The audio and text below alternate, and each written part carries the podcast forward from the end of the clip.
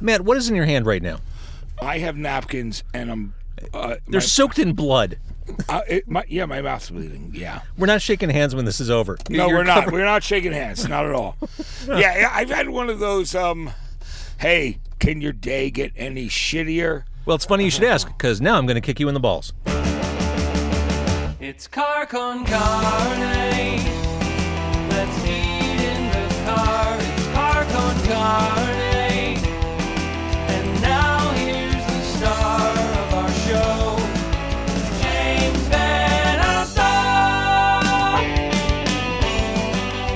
So we're recording this podcast from our sister station, which is an intermediate-sized rental car from Budget. I'm in San Francisco, sitting alongside the mighty Matt Pinfield. And Matt, before we even get into all the questions I have for you, you're a wreck today. Yeah, I am. I mean, you know, I woke up this morning. You know, I'm just going to be honest about it. I'm, you know, I'm on medications for my heart, and you know, actually, they've they've been very helpful to me. It was, you know, I went through some crazy stuff over the last couple of years. Like, I- by the I- last couple of years, you mean the last 50. And really, Oh no! Yeah, well, that yeah, crazy. If you want to get into the real, if you want to be of it, specific, your yeah, entire life, right? Yeah, but honestly, my whole thing was that I'm on a bunch of meds, and my girlfriend looked at the one heart med that slows down your heartbeat, and uh, she. I didn't even question it because you know that's what, what we do, and she uh, gave me the pills. I mean, you know, she goes, "Look, if I wanted to kill you, you'd be dead already." Right. But the best thing and, and they wouldn't be able to find the body, too. yeah, they would. Yeah, exactly.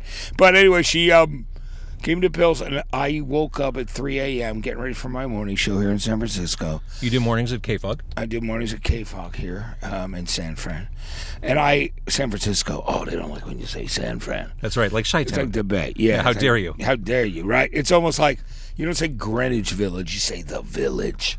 I say you know. green. I say Greenwich. So Greenwich, yeah. No, I totally know, right? So, um, I get up and I literally fell on the floor. which is completely frightening. Yeah, dude. I didn't even. I went into the bathroom to pee, and she heard a thump, and I fell on Oh the floor. man! At three o'clock in the morning. Three o'clock in the morning. Uh, she thought, oh, you know, Matt's uh, like a, a bull in a china shop. Uh, he might knock something over, which is what she'll say. And I was on the floor. And I looked at her and she goes, I go, I got to get off these tiles. Tiles are cold, Yeah. especially in San Francisco. So I crawled under the carpet.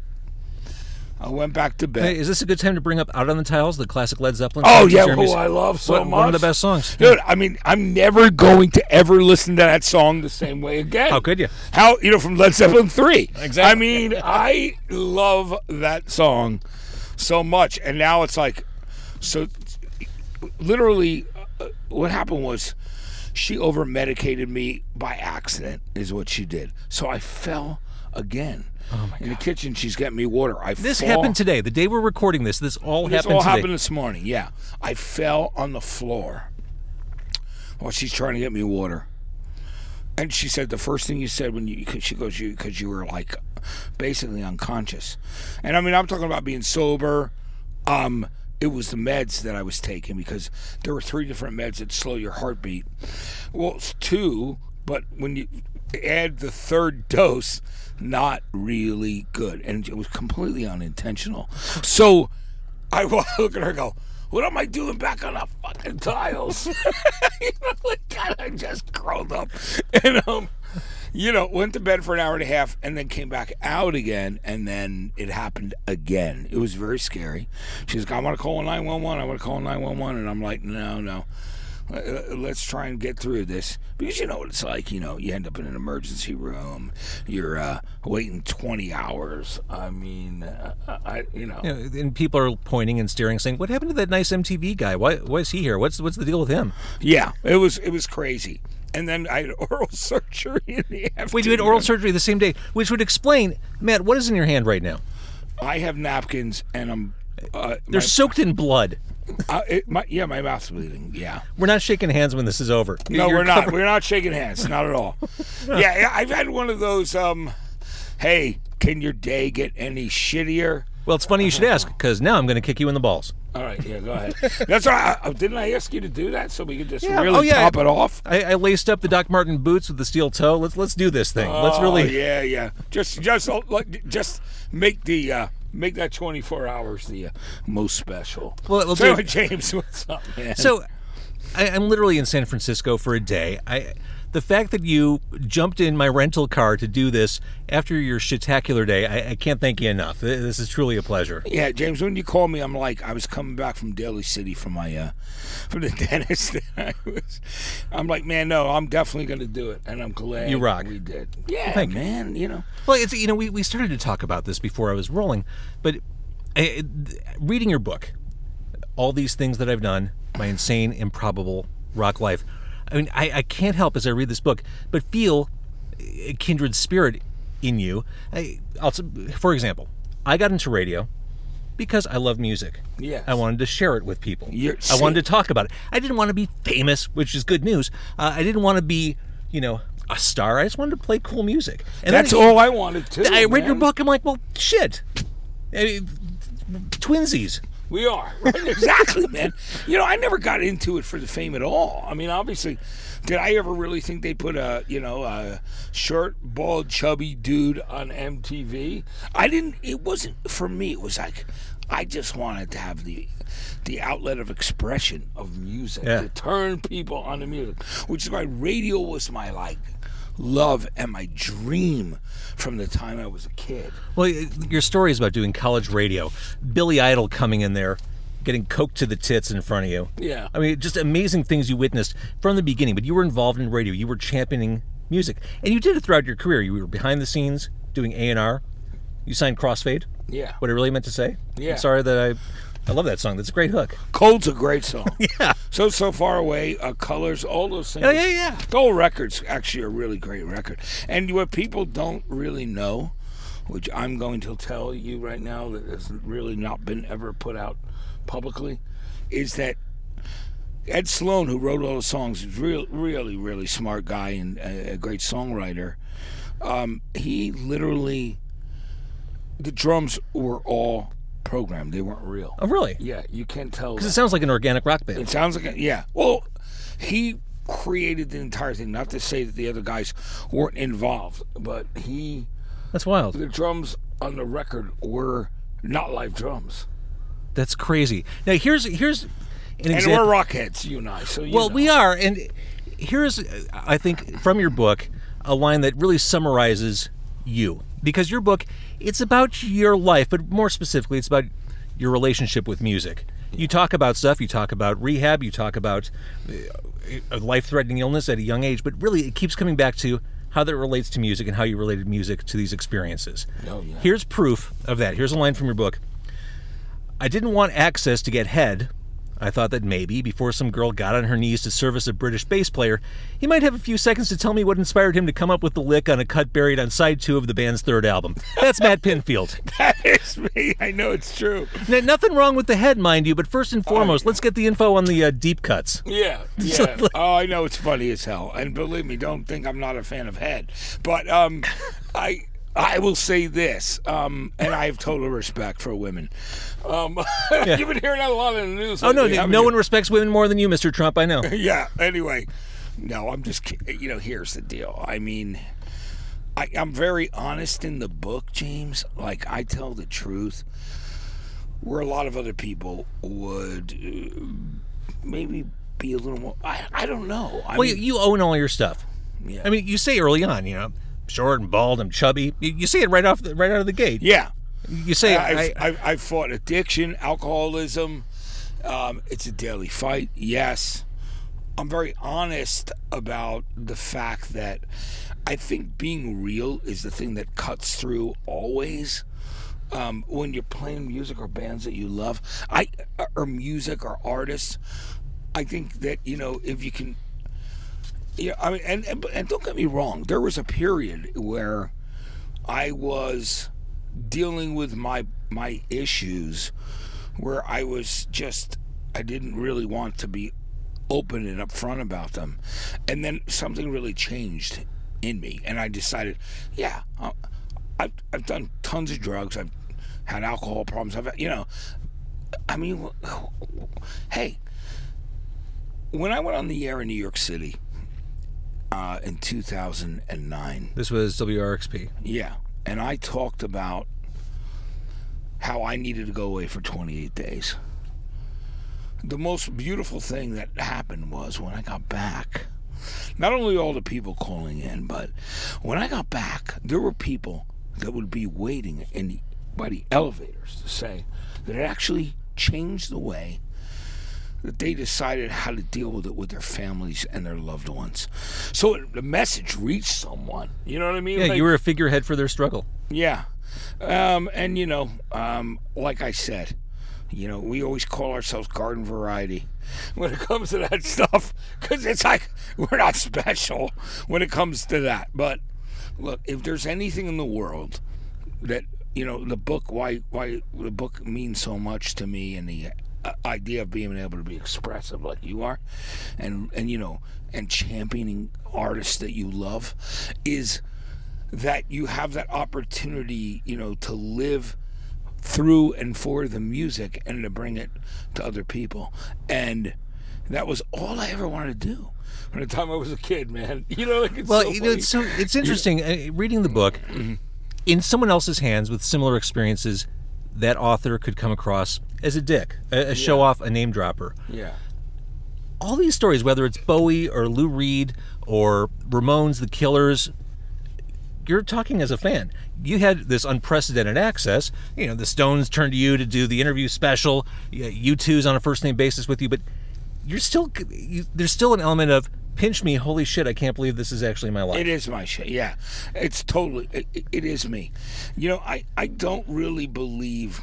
One of the things that I think was kind of instilled by my mother and father, um, and look. I, like anybody else, you know, I had struggles with, with my, you know, your parents. You're in your house. You're growing up. I mean, talk about my brother and my dad in the book. You know, kind of, you know, really how Vietnam was a really dividing thing in my house, and I'm a kid sitting at this table Yeah. and it's like war and i had a front seat for it and you know i, I don't know some for I just i love for me music was always a star i mean me i always looked at myself as I, I was I was a messenger. You know what I mean? Like mm-hmm. I, I feel I've always been the messenger. And one of the things I've said is I'm a music enthusiast, not a music elitist. Right, and th- that is a clear difference because you Yeah. know those people who are snobby and pissy about how much they know and what they know. Yeah. Not you. Who cares? I mean, you know, you know what that and like you know, I just look at that and three and, and five dollars will get you a, a venti coffee at Starbucks. Exactly. Actually, it won't. But It won't. probably not. I, I go for the ice quad venti, which is All like a so six yeah, dollar it's drink. It's six and a half, it's right? stupid, dude. That leads me to something that bugs me. And I, I'm thinking you'll agree with me. This idea of guilty pleasures. You're talking about music elitism. I used to think maybe in the 90s when I thought it was too cool for school, working at Q101 or whatever, I, I believed that things were guilty pleasures. Now that I've gotten older and smarter, it's just stuff you love. And It is. And you know it's funny? There's the thing in the book which I love because I'm in a band, you know, as a teen in the 70s, young teen, playing the teen uh, dances for, um, you know, junior high school sweet. in Yeah. Jersey, right? And we're doing Bowie, Aerosmith, Kiss, um, even even Roxy Music and Van Morrison, believe it or not. And then like uh, I I could just BTO, you know, whatever it was. And it's really funny because when you're a kid, you're you're so much more self conscious. So I remember buying the ABBA single SOS. Which is their best song. Yeah, that, it that- is. That, builds a great momentum. It does. Uh huh. Beautiful. The production. The Mad Caddies version of that is awesome. It is. Man, Caddy's killed Mm-hmm. it, right? It's a great song. but when I was a kid, I put the I put the window down. I don't want nobody in the neighborhood to know I was listening to ABBA. But as you get older, you're like, oh, come on. You're on. like, fuck that. yeah, it's good. Man. Yeah, this is great. It's just stuff. it's stuff I like. Whatever. Yeah. And you- you mentioned Kiss. How amazing! There's there's a great story in your book where you actually sang along with Kiss as your backing band. You're doing like Deuce, and, and uh, yeah, hundred thousand years. yeah, Do you on. love me and and the rock bottom? I mean, that was. I remember because my ex-wife was my girlfriend at the time. It was already a surreal weekend because Ben Stiller played me. He was in prosthetic makeup to be me. Oh, that's right. Yeah. You, you tell the story in the the book. VMAs. And the next day I go out and Gene Simmons takes me out to lunch and then I go there and Paul doesn't show up really and then Gene makes me get on his boots and I'm just break my ankle because I'm such a short guy. Right, and those boots are like monolithic. yeah, They're huge. They are monolithic, absolutely. And he, I mean, when he offered to let me sing, I mean that story is amazing. But you know, I mean, everybody, whether you were in Sonic Youth or you were in Rage Against the Machine, we're going, man. Holy shit, that's a dream. You know what I mean? Because we love Kiss. I mean, Well, we just do. who does, right. And the thing And is, then sing with it. Oh, go ahead. Whether it's you doing 120 minutes or you on the radio in Jersey or New York, bands, uh, certainly from what I've seen, man, they appreciate it when they know someone at the radio station is a fan and gets it because there there are plenty of people who are the opposite of what we were talking about earlier who just want to hear themselves talk on the radio, but bands really appreciate when they're set up with someone who clearly is interested in who they are and wants to get to know that, them more as an artist. Yeah, I mean, you're like me, James. If you did the local music show, it's obvious to me, which I I know you did, that you cared about and did your research, and I mean, you're giving a leg up to artists that are local. And my whole philosophy when I was a, a DJ on the Jersey Shore in Asbury Park um, was that local bands, I would and I was a music director and program director, right?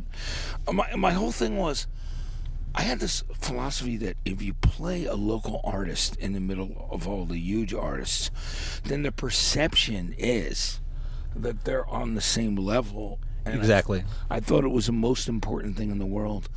Um, I my uh, uh, you know it it sounds like a funny uh, reference because we talk about eating and we're in the car, but sandwich programming is what I meant. Like it's literally all right. There's two slices of bread, and that's the That's exactly right. stuff. And you're right, and then you play a local artist who doesn't have a record deal, who has great songs but has not been discovered. Sometimes they might not even have the money to put out their own release back in those days, you know, in the 90s. Does it surprise you, as a former A and R guy, as a, a music head, how truly good home recordings have have become, like quality, quality wise? Oh, I, I mean, I, I think it's fantastic. I really do. I mean, I, I get submissions every week for the local show at KQX, and I'm stunned by how good they sound. Yeah, because, you know, with all the new programs, I mean, it used to be a situation where, you know, uh, now, now a young man or woman, a young a boy or girl in their bedroom can write, record. They can multi-track. You're pro- if you're like me, I, even in you know in the late '70s, I used to bounce tracks on cassettes. Sure. Oh yeah. All right, you know what I mean? Like I was, I did all this kind of crazy recording, and I loved it because that's what I was doing. I mean, it's like people call it the mad scientist. No, it's not. It's just it, what it is is you want to record and to write music and that's your way to feel through the writing of a song you might have maybe you play all the instruments maybe you don't maybe you use a loop of a drum beat you know i, I don't know but the point is it gives you the opportunity to record uh, certainly there's there's there's different way people view what's going on because obviously you know with with streaming and everything else people haven't worked it out um, but you know listen i worked at a record company and the record companies made a lot of money in the days when there was no other way to get music except for CDs, cassettes, and vinyl, and earlier than that, eight tracks. So, the for me, but I love the fact. I mean, I wish, as a kid, I had the technology they have now. Oh, forget it. Uh, the stuff I could have done. You know what I mean? Like, I you know I'm I'm being honest, and you know it's really funny. Somebody made a video for some. I used to have this like I used to do all these like kind of once in a while I would do these crazy characters. Um, as songs over instrumentals, um, and I just record them in the production studio of my college station at Rutgers. And somebody made a video for one of them. I was like, "What?" That's that's insane. Isn't that insane? I saw that one. Oh my god. You got to be kidding me. It's so ridiculous. And you know what? But that was the thing. You know, when you're when you're young and you have that, you know, you have the time, um, and even it doesn't really matter whatever age you are. And that's the beauty of uh, music. Look at Charles Bradley. You know, Dap King's guys. You know, Mm-hmm. worked with Sharon Jones and Amy Winehouse. Got him. He didn't get his deal till he was like fifty years old. right. And that to me is a beautiful thing. Okay, you know, because you know, you can be discovered. Especially with that soul revivalism that is going on with that. But you know what but young people can sit there and that's really what the Crossfade record was. If you think about I sang Coheed and Cambria on Crossfade mm-hmm. and a bunch of other bands.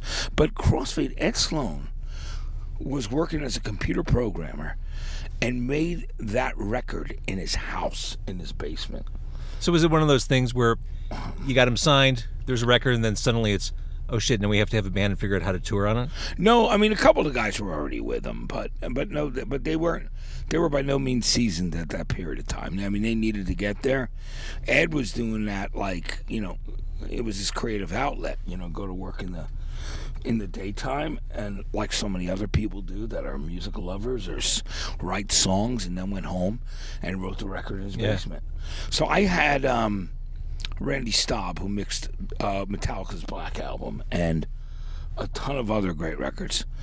I suggested that we go work with Randy to take the record and mix those tracks. That's awesome. I also helped Ed um, reformulize one of the songs. The second single, "So Far Away," was it was only a verse long, and I, I helped him arrange it and get it. and you also encouraged him to change his band name. Oh yeah, yeah. You saw that, right? Yeah, read the book. Sugar Daddy Superstar. I'm like, dudes, you're not a disco band. You're not a guy in a big uh, fur suit. you talk about something in your book, uh, which this has been something I, I, I've been saying for a while, and you crystallize it perfectly in the book. The need for curators. The irony with the internet, every song ever is out there. Anything you want is findable. It's it's overwhelming to the point that it's almost not even worth trying. You, you tend to retreat to the stuff you grew up with because I don't even know how to dig into this. I'm speaking on behalf of the population. Uh, you were talking about this in, in the context of you going back to do 120 minutes Yeah. like you said, despite the way technology's come along and music has changed, there's still a need for someone to cut through all that and be a trusted voice. you have to do that. I mean, there are definitely certain websites. Um, you know, if, if it's if it's rock, hard rock, it's Blabbermouth and Loudwire. Uh, if it's like super indie, it's maybe Stereogum or Pitchfork. But in reality, it has to be a trusted voice. You know what I mean? And I was so blessed and lucky that that's the position I was in. Timing was everything, but it was also what I spent my whole life literally, you know, doing no matter what. Whether whether I was sitting at a bar talking to somebody and, and boring them to death, or it's like on MTV, on you know Matt Rock, which was the, the you know the, f the the next part of Headbangers Ball, or 120 minutes, and it was um you know for me you know, I'm so grateful that I had that opportunity to do that because I still meet people all the time and go, man, you turned me on to so many great rock bands I love, or, or you know, and I'm grateful for that. You know, I'm grateful that I had that opportunity. Did you realize in the moment when you were doing 120 minutes in the 90s what what it was, what it was, what its impact was and would be? I knew that the show meant the world. I knew it meant the world to me. And I loved it because I felt like I was in the place I needed to be. Um, I wanted to be there exposing the underdogs, man, like the new bands, the bands that hadn't gotten there all the way yet. And because the way you and I talked about the truth that you, I, you know, I'm not, I've always been this kind of person that I I don't need it to fit into a uniform. I if I love it, I love it. You know, and that means I, if it's a metal record, if it's a if it, if it's an alternative record, even if it's a pop record, we talked about ABBA. I mean, I I just believe that you have to. I don't know uh, to have that opportunity, and you know the, the most beautiful thing about it, James, is people still walk up to me and go, hey man, you turn me on to so many bands that I love, and you know that's the muck.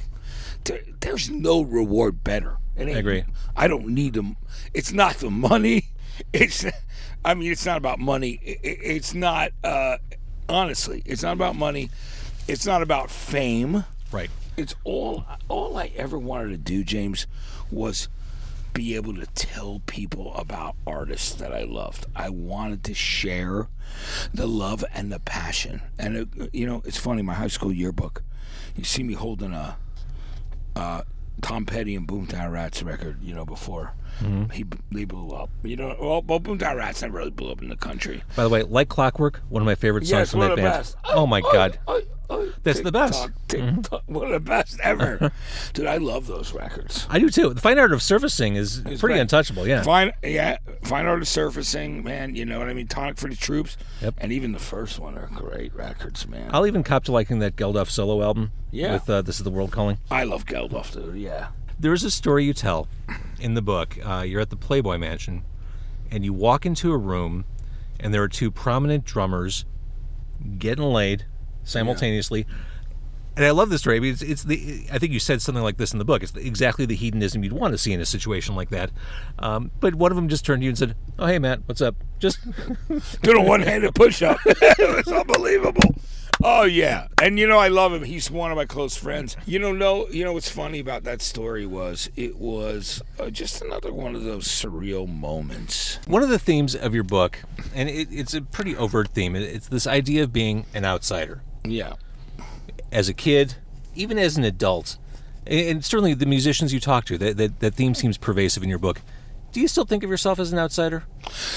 You know what I, I think of myself as uh, an insider outsider because you know I think no matter what the love of music is a very very personal thing, um, but I consider myself on the borderline of both. How can I say I'm not? I mean, you know, I've I've actually been so blessed to interview. Uh, I've probably done a thousand interviews. Sure, I believe easily that. Yeah. and I've interviewed so many of my heroes. I, I mean, you know, I've I've lived the dream that so many other music lovers and enthusiasts did. I've been very blessed. You know, I don't.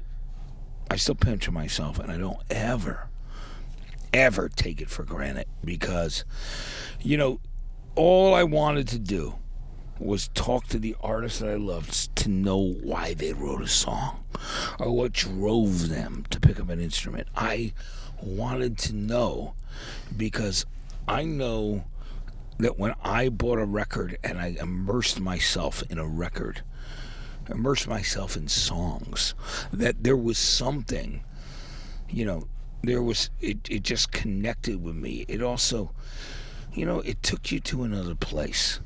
And, or it took you right to the center of your heart. Mm-hmm. Because at the end of the day, it wasn't just about escape. It was about relating to whatever you were going through at that moment. And that goes back to what I was saying. I mean, this book is about your relationship with music Yeah. more than anything else. Yeah, yeah. It's well, well, the thing that I'm glad that people have uh, understood about the book is that it's not. Hey, well, I was hanging out with U2. Hey, I was at David Bowie's house. Hey, what? You know, look, did those things, but the message in the book is that music and all the songs that I loved and the albums and the artists helped me get through my life. I mean, I don't know about you, James, but I can't imagine what my life would have been without music. Well- period. I mean, Well, I, I know what would happen. We'd be working next to each other in cubicles at Bank of America.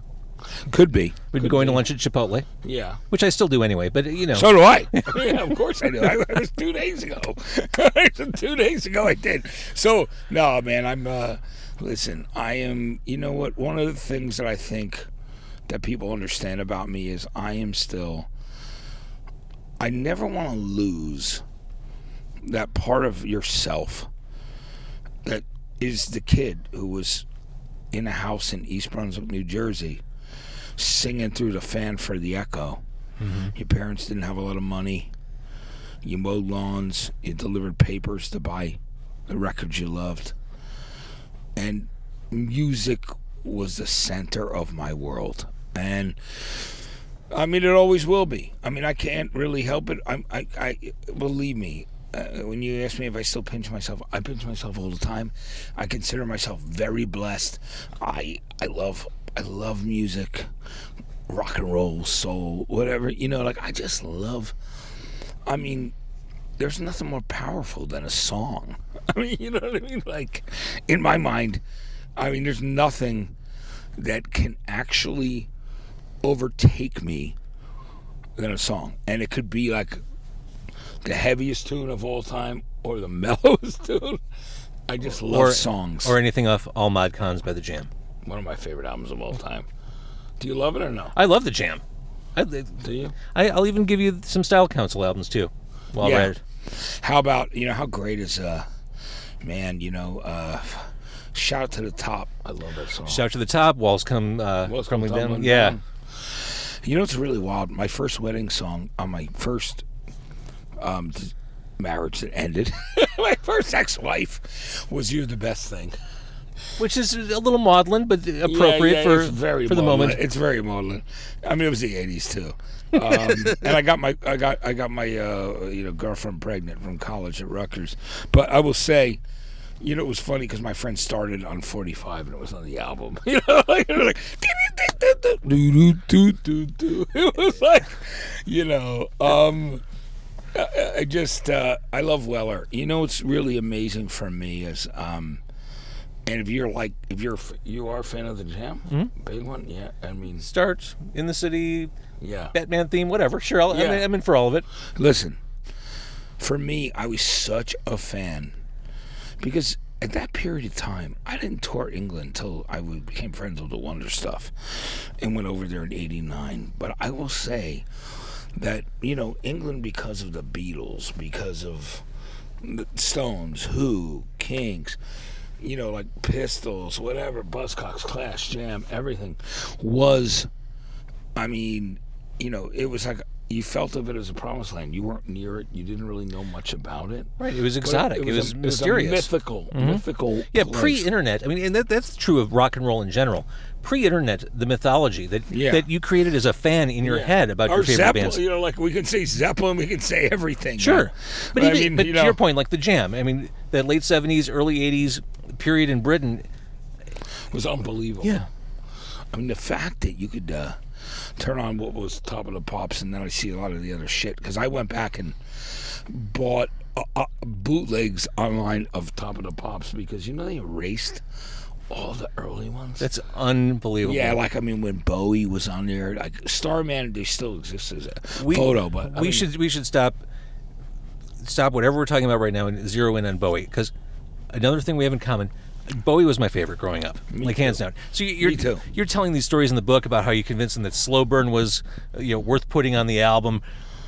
I I mean to me you know three albums in particular. It's Diamond Dogs, it's Station to Station, and it's Scary Monsters. Yeah, I love them all, and I and I love Ziggy and Hunky Dory too. You hear me tell the story about how I had my radio station on Jersey Shore play Kooks um, the, the day Jessica was born, my, my my first daughter, and I held her in my arm. I held her in my hands, and I was a scared young dad. You know, I'm like I'm like holy shit. Because I, as I may have to act like a grow up. Yeah, a grown and- up. I'm sorry. You know what I mean? It, it is frightening. That first kid's always mm. terrifying. We as parents and end up figuring it out, but that moment where it's like, it's all on me. Yeah. I, I, I can't Oh, mess this up. Oh man. Oh my God, you know, and I love her so much, and she's in New York City, works in New York City, and is doing her thing. You know, she was in that Apple Six commercial with Selena Gomez and Bill Hader, but she also like does a bunch of indie film stuff, and but she also works her ass off. So she's got my work ethic, which I love, and she's an amazing, amazing young woman. Um, and when I mean, I couldn't think of any song other than "Kooks" by Bowie from Hunky Dory. It's a great That one. be- Well, that whole album, dude. uh, Queen, Yeah. Queen Bitch, Yeah. which is that. oh, you pretty things and changes. Yeah. and- yeah. I mean, But uh, Diamond Dogs was one I came to later, and you talk about it from Diamond almost, Dogs was my first album that I loved.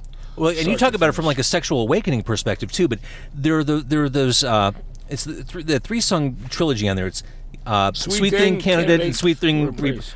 That one, is one of my un- favorite things of all time. some of the best storytelling Bowie Yeah, ever did. I mean, yeah. it's haunting. It's it's chilling. It's so absolutely incredible to me. I lived with Diamond Dogs. That was my first Bowie album.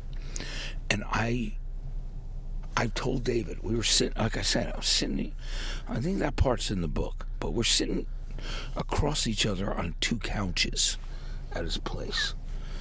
And he goes, Matt, I love the fact that you remember the things about a lot of my stuff that I've forgotten. And I just said, David, you were my gateway. Diamond Dogs change was a life changing album for me.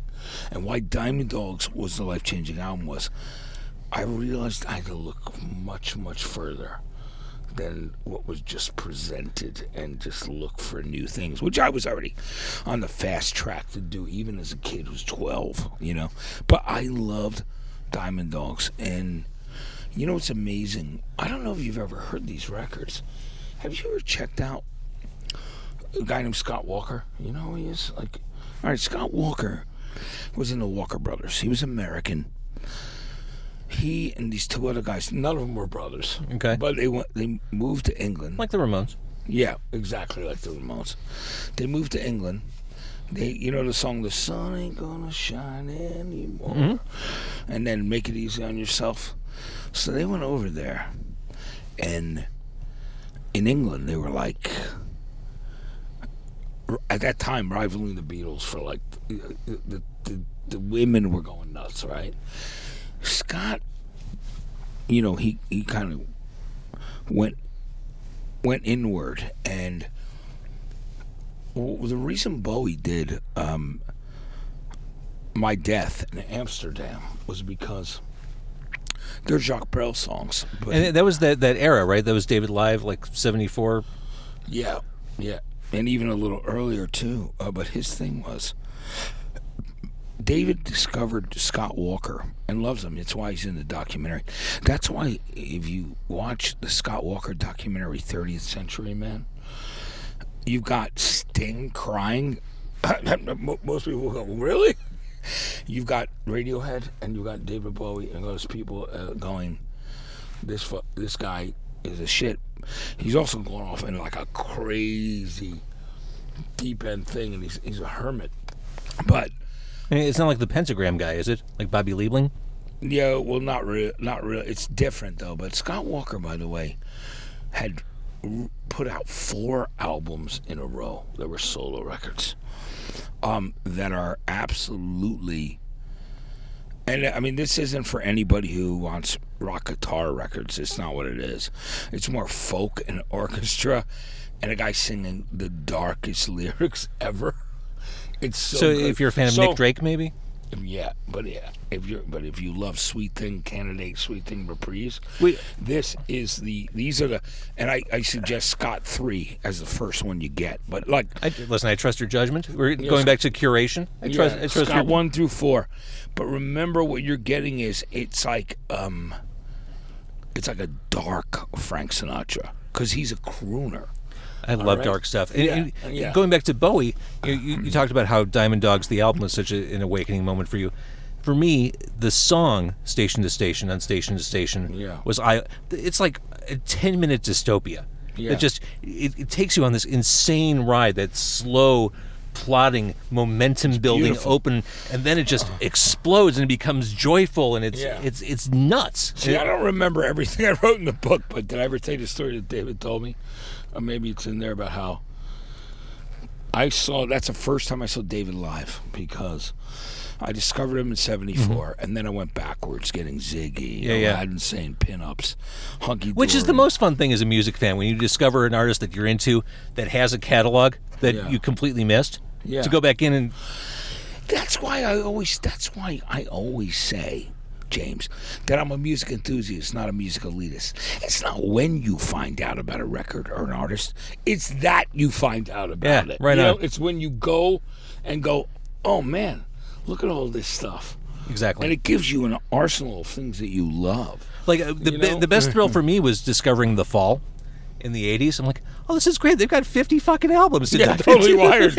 How about how about rock records? Rock records. Oh, Big New Prinz. Big New That- Prince is great. No, the song for me from that. Hits the north. no, no, no. The song for me is uh, "Deadbeat Descendant." It has Yeah, the it's greatest guitar lick ever. It does. That It's ba- great. ba- ba- ba- ba- Uh, ba- ba- Manchester, man, Uh-huh. What can we say about Manchester? I- I should- Buzzcocks, one of my favorite album uh, bands of all time back in that day. Amazing. I, should mention this is a food podcast, um, the world's only food podcast recorded in the car. Because you had three hours of oral today. Yeah, not, not oral sex, but oral surgery. Sorry, you mentioned Sting. I got confused. Um, uh, I I got Tantric love. Yeah, that's right. Go ahead. I, I I actually bought food for myself because I wanted to maintain the, the high standards of the podcast. So Yeah. I, I went around. I feel the, so bad, man. I just look. You know, I so can't even believe you're in the car, to be honest. eh, After the day you've had. Yeah, I, yeah. I mean, I almost died in the morning, and then my then my girlfriend and I went. I had three and a half hours of oral surgery. But you know what, man? I did. You know what? I want to be a man of my word, and I wanted to come through and hang out. You're out amazing. with you. Well, I, And- I bought myself food, which is now Yeah. like super cold. So Yeah. I, am going to eat it just to check that box. I, I went around the corner. Now, I, Burgermeister, I love. Burgermeister. All right, that's my that's my spot. Okay. That is my spot here, because I live up on Greenwich Street in uh, in San Francisco in North Beach. What it is, it's like it's. I mean, look at that view. How beautiful is that? Like up there Oh, I- that hill, oh, man. I, I was saying as you were getting in the car, driving around San Francisco, it's like all the trailers for the Doctor Strange movie where buildings kind of fold into one another and the, the city's just like an Escher painting or, Yeah. or drawing. The, the angles, the sharp angles these streets go on. Yeah. For someone who's not used to driving them, me, it's Oh, yeah. bonkers here. But it's also beautiful. It is beautiful, but man, it is hard. I mean, you know, my friend Brian, when he moved here, he has he has a manual shift. Oh, not God. what you want in San Francisco. No, sir. You know what? Before you move here, if you ever come here or if you rent a car, make sure you have an automatic transmission because it's not uh, what Oh, no. you want to deal with. You know, um, And also make sure you know where the parking brake is. Actually, before Yeah. you got in the car, I had to break out the owner's manual. This is a very new, intermediate-sized car. I couldn't figure out where the parking brake was, Yeah. and we're we're at like a 40 degree angle here. It's this little button over here. I'm like looking for something to grab. You know, isn't it funny how like any car, I I, I, I always go through that when I rent a car. I go- Totally. I go, through like, all right, what does what? How do I do this? Oh, dude, nothing is more embarrassing than the first time I got into a rental car, had the key, couldn't figure out how to turn on the ignition. When I realized all you need to do is push the button, Oh yeah, and I almost got out of the and car. put your foot on the brake, right? I mean, I know, I know. It's like unbelievable. I almost went back to the back to the desk and say, "I'm sorry, I don't know how to start the car." I'm like, you know what? Yeah. We're gonna get through this. I'm gonna figure out how to turn Yeah. the goddamn car. But you know, you're you know, you're it's not unique. I'm telling you, James. Everybody goes through that stuff. It's it's so it's crazy all the way around. Um, you know, um, I haven't even brought my car out here from New Jersey. It's still, you know, back there. Um, and I don't think I'm going to get a new car. I think I'm just gonna And use my you? girlfriend's car. I mean, look, we're. I think the two of us will just use the same car. I mean, there's nowhere to park. right? Oh no, I learned that when I was going to Burgermeister. Which, by the way, look at that. This is a work of art. oh, dude, Burgermeister is amazing. Now we were gonna go somewhere else though for dinner.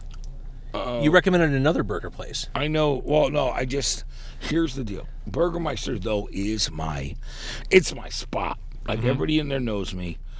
I go there all the time. If you if you want to eat like a beef burger, it's amazing. If you want to eat chicken a chicken breast, they'll also custom make anything that you want there. Mm-hmm.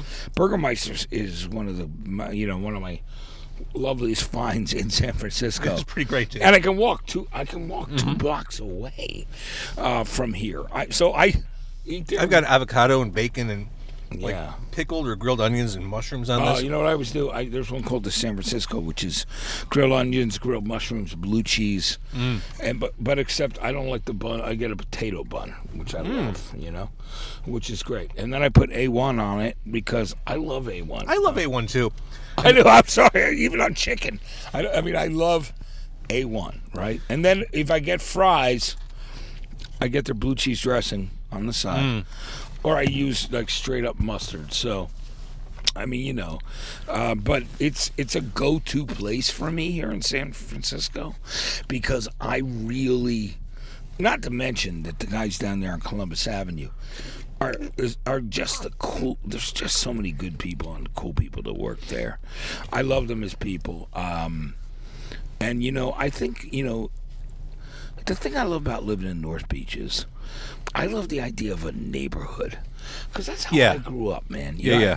When I grew up in Jersey, right, I, you know, and it's funny because I, Rob Sheffield from Rolling Stone said to me after my, one of my book signings over at Word in Jersey City, he goes, Matt, it says a lot about you because all your friends came out and guys that are actually obviously nice people that you've known since you were like seven or eight. And that's, you know, Well, it, it's it's a truism in business. It's a truism in life. Don't be a dick. Yeah. You know- don't be a fucking dick. And and you know what? To have friend, you got to be a friend. You know Yes. what I mean? Well, I mean, it's that's funny. my whole deal. That's what I believe in. You know? Along those lines, I, there are a couple stories in your book about you being, I don't know if selfless is the right word, but just trying to help a brother out. Um, your friend who wanted to propose to his girlfriend on stage at a Van Halen concert. we uh, did it. Uh, you helped Carson Daly get the gig at MTV. Yeah, yeah. I mean, I gave him Rod Aissa's number and card, and you know, look. I mean, obviously, Carson's killing it, and I'm so proud of him. I mean, you know, it's look. I, for me, the best thing in the world is all right. So my old assistant, Allison Hagendorf, is the head of rock globally for Spotify. And she always says that I mentored her, which I did. I was different when I worked at Columbia Records or even at MTV. The thing that I did that was different than so many other people was I, I didn't close the door on people. I, I gave them time. So it's like Scott from Stereogum said the same thing to me. He goes, "You were the only when I was an intern. You were the only person that engaged me, and that's his website. Like I don't believe in not helping other people get into the business I love because I came. Listen, I had no nepotism. My father was a school teacher, brilliant man. My mom was a secretary.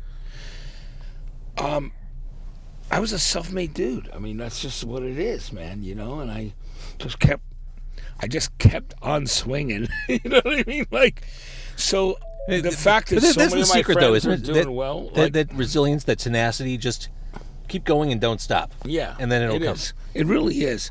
So, like, you got my friend Andrew Keller, who used to be at Columbia, signed a ton of great bands. Now he's at Capitol. Um, you got all these guys that I helped get jobs or mentored, and I think and women both, not just men. It was it was men and women, um, because I always had a philosophy that. I was I knew what it was like to have the door slammed in your Oh, yeah. face, man. You know what I mean? It's And- like, I I can understand. I mean, I I you know, I I've been there where your heart falls in, in, down to your feet. You know? Well, I think not wanting to help people, it's an ego thing. It's an insecurity thing. Yeah. Because when when you have the approach that you have, which I, I'd like to believe a lot of people have, it's just yeah, of course I'd help. Why wouldn't I? Yeah. But I think it's, and we, we've seen this in radio. I'm sure it's even worse on the television side. But people are always afraid who's going to take my job. You can't Yeah. you can't live life like that. No, you can't. You know what? I mean, you have to. I I know it sounds like a cliche, but the pay it forward philosophy is the way I look at things, and I feel that you can't keep what you don't give away, and you got to you got to help people out. You know, and for me, that's why, you know. Obviously, I mean, I'm a human being. We don't have all the time in the world to help a million people, Right. You know, but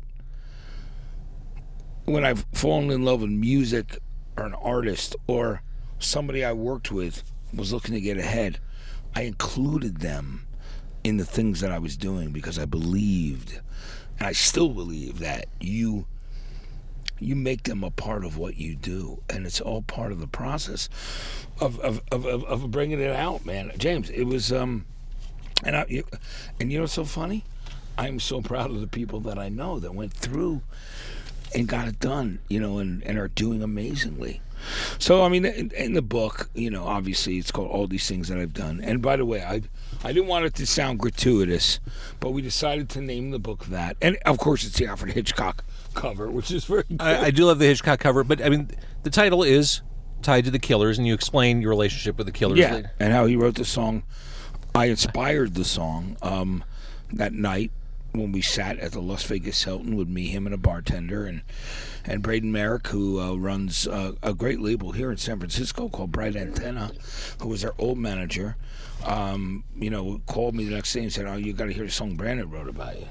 So it was just, you know, um, obviously an artist probably wants people to have a vague interpretation of it because they want people to like make it their own for sure. but it's really it is where it came from and uh, I love that story. yeah it's And it, going back to the idea of don't be a dick, the Killers story in your book is another example of that. Um, you were chasing the Killers, thought it was pretty much a done deal that you were going to get them signed. They ended up going to Island, right? Island Def Jam yeah, yeah. and uh, you know you were told, oh, they're they're the enemy now. They they they turned you down. You're like, no, they're they're my friends. I was willing to go to the wall for these guys. It doesn't just turn off. yeah Don't be a dick. There's Yeah. the lesson. There it is. It's the don't be a dick philosophy. and you know, I love that I've been friends with them that long. It's uh, you know, for me, and that's why, like when Sam's Town came out, I did the radio special. and I've done a bunch of stuff with them, and one of my favorite moments is me and Brandon Flowers from the Killers and Lou Reed sitting in Long Island City in a warehouse shooting the song Tranquilize the video for the B-sides album, but it was going to be the single. And Lou looks at Lou Reed looks at Brandon and goes, "You know I love Matt? Because he's trustworthy." And that was a really beautiful thing. I mean, Lou hates everybody. Right. Oh no. The, the stories of Lou Reed. I, I remember uh, Jim DeRogatis, who's a local uh, rock critic, who's written a bunch of really Yeah. good rock and books. I love Jim, you know, but yeah. Um, but he, he tells the story of the first time he sat down to interview Lou Reed, and Lou Reed just smoked his cigarette and puffed it in Jim's face. Like Yeah. one word answers, just that kind of utter disdain Yeah. for anyone else in the room. Yeah, Lou. I don't know. I, I it's in the book. I have my Lou Reed chapter. You know, the Lou Reed Encounters chapter, and I just think, you know, it was great that he took a liking to me. But I think he saw the gen- how genuine my love for some some of my- Underground and Lou and the stuff was. Some of my favorite uh, 80s childhood memories. Um, New Sensations tour. Yeah, I love you, Mist- Susanna. Mist- Mist- oh well, and my friend George on that album. Yeah, yeah. Hey, bro, what's the what's Yeah. the what's the word talking Yeah, about my friend yeah, George? yeah. Um, Dude, I love you, Suzanne, because I just my girlfriend Suzanne had just broken up with me, so I was you broke my heart to- and you made me cry. Yeah, she broke up with me, so it was like perfect timing. Uh-huh. My girlfriend Suzanne, who now I'm very, very close friends with, you know, and her husband. But I mean, she, I was, I was devastated when she dumped me. at But Lou Reed was in there for you. He was, you know. And the title track, New Sensations, I still love It's too. great, yeah. Oh man, took my GPZ out for a ride. yeah, it's so Just good. great storytelling. Yeah, it is. I mean, Lou. I mean, you know, it, it's funny. You know, people either get Lou or they don't. But I mean, I love Lou, and I love the Velvet Underground, and I, you know, he, the fact that he and I became close, where we were emailing each other, and you know, he'd come in and do my radio show and hang out. I mean, it was, you know, it was one of those things that was because I mean his reputation was of Yeah. you know, Curmudgeon, bitter and angry. and it was also the reputation of someone like Maynard from Tool, who became one of my close, Yeah. close, close friends, and I love. Um, I don't know. I think I think that these guys dealing with so many journalists over the years recognize genuine love for music, mm-hmm. and if they don't, you know, whatever. But it's that's how I. You know, it's it's, it's interesting to me. I have to tell you this, James. How there are certain relationships in my life with artists that are basically considered very difficult, who become my close, close friends. But it's only because they're only willing to let a certain amount of people in. Yeah, and they, you know, you know, just like you said, people can recognize people who are serious about music. Yeah. On the other side of it, they can also smell a fraud. yeah, they can. Oh yeah, people can smell. People can. You know what, man? People can smell bullshit. you know, from a mile away. Especially if you're intelligent. But I think generally, you, no matter what, I think you know. You know, it's um, which is why I said that thing in the book where I talked about how, you know, before MTV, before there was a place to talk to artists, that like what you did with your and have done with your local show. Um, you know, you know, if you're a fan of an artist and you see the most bullshit interview ever, you're just like, what the fuck? And back in those days when you were young, you would go, oh my God, that's all you're going to ask them? Exactly. And they're like, well, you want information. Like, you know, like, you know what I mean? Like how you and I love Diamond Dogs. I mean, you know, uh, I just, that's why I just like that's how I was longing to be in radio and longing to work with artists and I, you know I got I, I got lucky and I, and grateful. It doesn't mean that I, obviously you can't do it without some talent, but I mean you know you know what they say about luck. It's when preparation meets opportunity, and uh, And you, you were ready your whole life. I mean, you, yeah, you're, you're I've been preparing for it since I was five. Yeah, you're saying put me in coach from the age of five. yeah, you know what I mean? Yeah, exactly. Absolutely. James, I love I love talking to you today, man. I likewise, and uh, again, we've been Yeah. talking about it uh, through the whole show. All these things that I've done, my insane, improbable rock life, Yeah, it's my part part one. it's my book. Yeah. Oh, part two. Oh my God, there's stuff. I told you there was that story, but you know what? There's a great story that I didn't put in the book about me, Perry Farrell, Jerry Cantrell, um, Tom Morello, all of us doing this concert at Sing Sing Prison. Like, there's stuff. dude. Dude, there is stuff. Like, there's definitely. You're the Forrest Gump of rock and roll. you know what I mean? You know, sometimes I feel like that. I sometimes I feel like when I can't speak. But you're also like a rock. I love that movie. you- You're, You know? you're a rock anthropologist, really. Yeah, I'm grateful. Hey, I'm just so glad that I had I found um, a means of expression in my life. I love radio. I love radio. I love music. I love that you can share a story and that someone can grab a hold of it and it hold it in their memory. And you know that's the beauty of it. And that's what I hope people uh, take away from the book because it's a very. I'm humble. I'm grateful. I mean, I, you know what I mean. I'm not some some asshole bragging about. Oh yeah, well then I'm with you U2 and whatever. You know what I mean? Like, Exactly. I'm in Guam. I'm in Mongolia with somebody. I'm just making those places up. Never been to either, but I will say, love music and relate. You know, one of the things I said is that you know what, I hail every DJ, writer, music fan, uh, you know, songwriter, the kid sitting in his room, male or female, because the music is like it's getting them through.